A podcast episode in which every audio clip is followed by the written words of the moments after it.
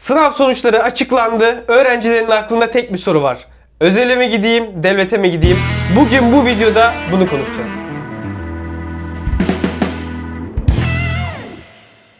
Bugün şunu konuşalım istiyorum ben. Her öğrenciye yol gösterelim. Yani sen mesela 100.000. oldun. O zaman senin için hangisi mantıklı? 50.000. oldun, hangisi mantıklı? İlk 1000'desin, hangisi daha mantıklı? Bence şey konusunda bir tartışma yok. Eğer sen 100-150.000. olduysan 150.000. olup gidebileceğin devlet okuluyla 150.000. olup girebileceğin özel okul arasında uçurum oluyor. Dolayısıyla o senaryoda kesinlikle özeli seçmek lazım. Yani neyi kastediyorum? Mesela 150.000 TM'de Bilkent iktisada giriyor. Onun devletteki karşılığı Bilkent'le yarışamayacak bir okul oluyor. Dolayısıyla bu tarz durumlarda bence cevap net. Kesinlikle özele gitmen lazım. Ama 100.000'in aşağısındaysanız, 400.000, 500.000'lerdeyseniz o zaman iş birazcık değişiyor. Neden? Çünkü 400.000, 500.000 gibi yerlerden alım yapan özel okullar o kadar iyi olmayabiliyor ve o durumda siz sadece vakit ve para kaybetmiş oluyorsunuz. Eğer ailenizin durumu o kadar da iyi değilse bence anlamsız bir yatırım oluyor. Hatta ailenizin durumu iyiyse dahi hiçbir şey öğrenmeyeceğiniz, lay lay lom gezeceğiniz, ne bileyim arkadaşlarınızla arabalarınızı yarıştıracağınız bir okula gitmenin çok bir anlamı yok. Ama iyi özel üniversitelerde, vakıf üniversitelerinde okumak size hem bir marka avantajı sağlar hem de İngilizce avantajı sağlar. Yani iyi okul nasıl ayırt edeceğiz diyenler olabiliyor. Abi hangi okul iyi, hangisi kötü? İyi okulun bence temel bir ayrımı İngilizcedir. Yani İngilizce eğitimi iyiyse, oradan mezun olduktan sonra İngilizce konusunda herhangi bir sorun yaşamıyorsanız o okul iyi bir özel üniversite diyebilirim. Çünkü İngilizce bugün artık sizin için hem şart hem de önemli bir ayrım noktası. Yani şöyle önemli bir ayrım noktası. İyi yerlerde işe girmek istiyorsanız veya yurt dışında okumaya devam edecekseniz İngilizce şart. Dolayısıyla siz İngilizceyi hem öğrenmek zorundasınız hem de böyle bir zaruret olmasına rağmen şu an Türkiye'de birçok okul iyi İngilizce eğitim veremediği için okulları birbirinden ayrıştıran en önemli faktör de İngilizce. Dolayısıyla bir okulun İngilizce eğitimi iyiyse, o okulun mezunları iyi yerlerde çalışabiliyorsa bunlar o okul iyi okul demektir. Yani sürekli bana sorulan sorunun cevabı bu aslında. Yani siz mezunlara bakın. Mezunların İngilizcesi varsa ve mezunlar iyi işlerde çalışıyorlarsa o okul iyidir. O okula gidebilirsiniz. Onun dışında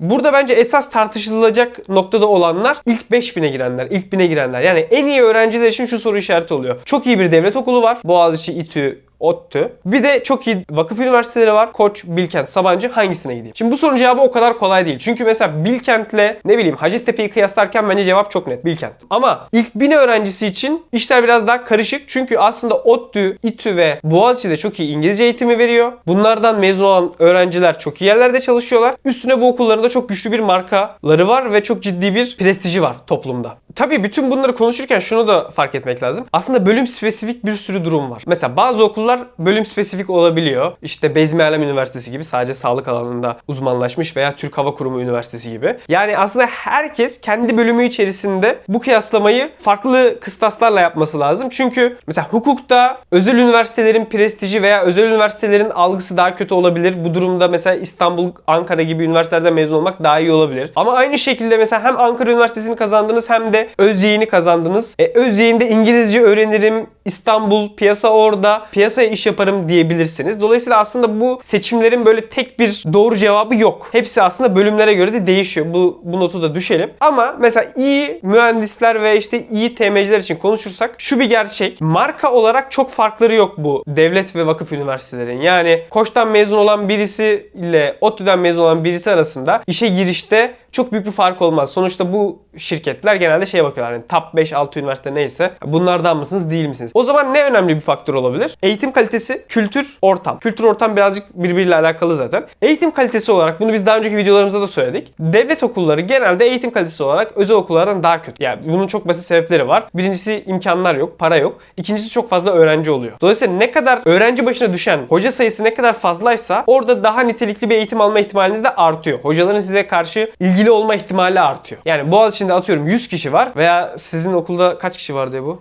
Çalışanları çıkarsak 80.000 falan öğrenci var diye biliyorum. Ya 80.000 kişilik bir okulda yani nasıl bir ilgi alaka olabilir? 80.000 kişilik okulda veya işte mesela İstanbul Üniversitesi'nin hukuku çok meşhurdur. İstanbul Üniversitesi Hukuk Fakültesi 800'den fazla öğrenci alıyor bir dönemde. Ya 800 öğrenci arasından sıyrılmak çok zor bir. 800 öğrenci arasından sizin herhangi bir şekilde öğretmene kendinizi kanıtlamanız çok zor 2. Şimdi ama bunun karşılığı olarak mesela Top Üniversitesi'ni alalım. Ya Top'da hem çok daha az insanla berabersiniz hem hocalarla çok daha samimi bir ilişkiniz olabilir. Bu sayede onların size sağlayacağı network network'le de iyi yerlere gidebilirsiniz. Bakın bunlar çok önemlidir aslında. Yani hocaların size el verebilmesi, hocaların network ağına girebilmek çok önemli faktörler. Dolayısıyla en iyi öğrenciler için özelin ağır basan yanı daha çok ilgi, hocalarla daha yakın ilişki ve eğitim kalitesinin daha iyi olması. Bu özel üniversitelerin devlet üniversitelerinden farklı olarak daha fazla uluslararası anlaşması olabiliyor. Dolayısıyla exchange, Erasmus gibi programlara gitme şansınız daha fazla olabiliyor. Üstüne buradaki hocaların kalifiye olmasından ötürü sizi yüksek lisans veya doktorda da iyi yerlere doğrudan yollayabiliyorlar. Bu da çok önemli. Yine aynı network olayına giriyoruz. Yani Bilkent'teki hocaların network'ünden dolayı Bilkent İktisat mezunu bir çocuk doğrudan Stanford'a gidebiliyor doktoraya. Bunu Boğaziçi'ne yapabilmek o kadar kolay değil. Eğitim avantajı cepte özeller açısından. Ama karşıda şöyle bir argüman gelebilir. Yaşar'ın geçen videoda verdiği argüman buydu. Ya aslında lisansta eğitim kalitesi o kadar da önemli değildir. Yani lisansta 3 aşağı 5 yukarı benzer basit giriş düzeyinde dersler verilir. Eğitim kalitesi esasen lisans sonrasında önemlidir. Buna önemli ölçüde katılıyorum. Mühendislikleri bilmememe rağmen. Onun altını çizeyim yani. Mühendislikleri bilmiyorum. Ama evet, esas eğitim kalitesi ve akademik yeterlilik lisans sonrasında daha önemli olan bir şeydir. Dolayısıyla aslında iyi bir öğrenci şunu da diyebilir. Ya evet, Koç'ta çok daha iyi hocalar var. İmkanlar daha iyi. Ama zaten lisans seviyesinde Boğaziçi'ndeki eğitim de benzerdir. Ben Boğaziçi'ni seçebilirim. Neden? Çünkü oranın ne avantajı var? Oranın ortam ve kültür avantajı var denebilir. Şimdi ben özelde Sabancı'da okudum. Devlette de Boğaziçi'nde okudum. Şu çok net farklıydı. Boğaziçi'nin havasıyla Sabancı'nın havası çok farklı. Benzer şekilde Bilkent'te de benim arkadaşlarım okudu. Bilkent'te de birkaç kere bulundum. Bence Bilkent'in havası da farklıydı. Yani dolayısıyla bence Boğaziçi ve ODTÜ gibi okullardaki ortam Sabancı ve Koç'a göre sizi daha geliştirici ortamlar. Neden? Çünkü en iyi öğrenciler var. Sizin gibi sınavda en çok başarılı olmuş öğrencilerle berabersiniz ve en iyi öğrencilerle beraber olmanın şöyle bir avantajı oluyor. Bu insanlarla rekabete girmek sizi geliştiriyor. Bu insanlarla arkadaşlık kurmak da sizi geliştiriyor. Çünkü 3-5 kişi kafa kafaya verip yeni bir fikirle gelebiliyorsunuz. Yeni bir projeyle gelebiliyorsunuz. Yani bu meşhur startupların falan Boğaziçi'nden çıkması, İTÜ'den çıkması tesadüf değil. Genel olarak şeyin hakkını vermek lazım. Yani devlet okullarının sunduğu en önemli avantaj ortam ve kültür. Yani ortamda sizin gibi, size benzer zekada, parlaklıkta öğrencilerin olması. Çünkü özel okullarda şunu kabul etmek gerekiyor. Bunu bazen izleyiciler beğenmiyor. Özel okullarda okuyan öğrenciler özellikle. Abi özel okullarda baskın kültür birazcık daha o sosyoekonomik seviyeye göre şekilleniyor. Yani oralarda daha bir gösteriş kültürü oluyor. Oralarda daha bir şekilcilik oluyor. Yani ben mesela Sabancı'da gördüğüm arabaları Türkiye'de görmemiştim. Yani Türkiye'de normalde sokakta görmeyeceğiniz arabaları Sabancı'da görüyordunuz. Sabancı'da bütün arabaların en yeni modeli vardı. Yani kötü arabalar da vardı. Kötü araba dediğim mesela Opel Insignia. Kötü araba diyebiliriz. Opel Insignia'nın da yine en iyi modeli, en son modelini Sabancı'da görüyordum. Böyle bir showroom gibi oluyordu.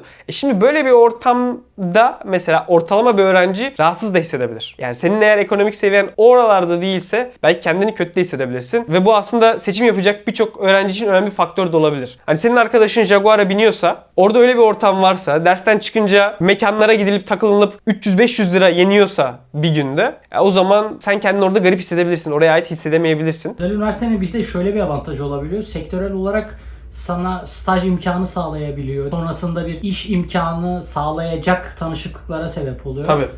Yani network yine aynı şey. Yani özel üniversitelerde kurulan networkler daha güçlü olabiliyor. Dolayısıyla mesela Top Üniversitesi, atıyorum, çok iyi bildiğim için söylemiyorum. Top Üniversitesi'nin staj imkanları çok genişmişse, bir yanda Top, öbür yanda da işte onun karşılığı bir devlet üniversitesinde bir yere, Ankara Üniversitesi'ne girebiliyorsan Top'a git abi. Çünkü o staj imkanları senin için ciddi bir artı olacak. Günün sonunda o stajlar sayesinde belki sonrasında iş bulabileceksin. Bir de aradaki öğrenciler var. İşte ilk 10.000'e girememiş ama hani işte 10.000-50.000 arası. Bu öğrenciler için özel mi, devlet mi ayrımı nasıl olur? Bence %100 onlar da özel ya. %100 özel. Sen özeli savunuyorsun burada, anladın mı? Burada özeli %100 diyorum çünkü gerçekten karşılığında koyabildiğin hiçbir şey kalmıyor devlette. Yani şöyle kalmıyor. Tamam, Hacettepe'de, atıyorum şu an sallayacağım, Hacettepe iktisata girdiniz. Yani Hacettepe iktisattan sizin o ortamdan, kültürden alacağınız böyle acayip bir şey yok. Hacettepe iktisatın markası da o kadar yüksek değil. Ama öte yanda Bilkent var. Şimdi burada mesela aileler bazen şeyi düşünüyor olabiliyor. Yani Bilkent'e o kadar para vereceğimize Hacettepe'ye gitsin. Hacettepe'de fena değil. Hayır abi, Bilkent'e o parayı ver. Çünkü o hakikaten iyi bir yatırım. Benim burada en iyiler için başka bir ayrım çizme sebebi zaten benzer eğitim kalitesi ve benzer markalar olmasıydı. Ama 10.000-50.000 arası öğrenci için Bilkent markasını alması, Bilkent'in eğitimini alması, o İngilizceyle mezun olabilmesi çok ciddi fark yaratıyor uzun vadede. Ve bu müthiş bir yatırım oluyor. Çünkü yaptığınız bu yatırımın kesin geri dönüşü oluyor. Çok rahat bir şekilde işe girebiliyor. En iyi pozisyonlarda başlayabiliyor ve sonrasında zaten bu ödediğiniz parayı çıkartıyor. Yani burada aileler şeyi kesin düşünmesin. Ya biz buradan birazcık kırpalım, bu paradan biraz kırpalım. Yok abi, yani 10.000-50.000 arası gibi seviyedeki öğrencilerde özel okullara yarı burslu yatırım yapmak çok mantıklı bence. Bak ama 400.000. 500.000. olduysa para yatırma bence de. O paranın geri dönüşü zor olur. Yani 500.000. olan adama 500.000 lira yatırmam. Ama 20.000. olmuş adama, 30.000. olmuş adama yatırırım. Bir de özellerin bir avantajı daha var, onu söylemeyi unuttum. Özel okullarda çok güzel çap yapılıyor. Sürekli herkes çap yapıyor. Çok rahat çap yapmak. Hatta Twitter'da falan geyiğini yaparlar onun, Koç, Sabancı falan. Sabancı'da benim öğrencilerimin tamamı çap yapıyor. Yani çap yapmayana ben söyledim, sen niye çap yapmıyorsun diye. Ve alakasız bölümlerden bile çap yapabiliyor. Çap yapmanın da şöyle bir avantajı var. Sen normalde o bölüme girememişsin. Hop, çap yapıp onun da diplomasını alıyorsun. Evet arkadaşlar, biz kendi tartışmamızı verdik Ebu'yla. Sizin de fikirlerinizi merak ediyoruz. Yorumlarda siz de fikirlerinizi belirtebilirsiniz. Özel okul mezunları özellikle yazabilirler. Onlar genelde ben Bilkent'e, Koç'a salladığım zaman kızıyorlardı. Bu sefer o kadar sallamadım. Onun dışında her şey gönlünüzce olsun. Sizin için hayırlısı neyse o olsun. Görüşürüz.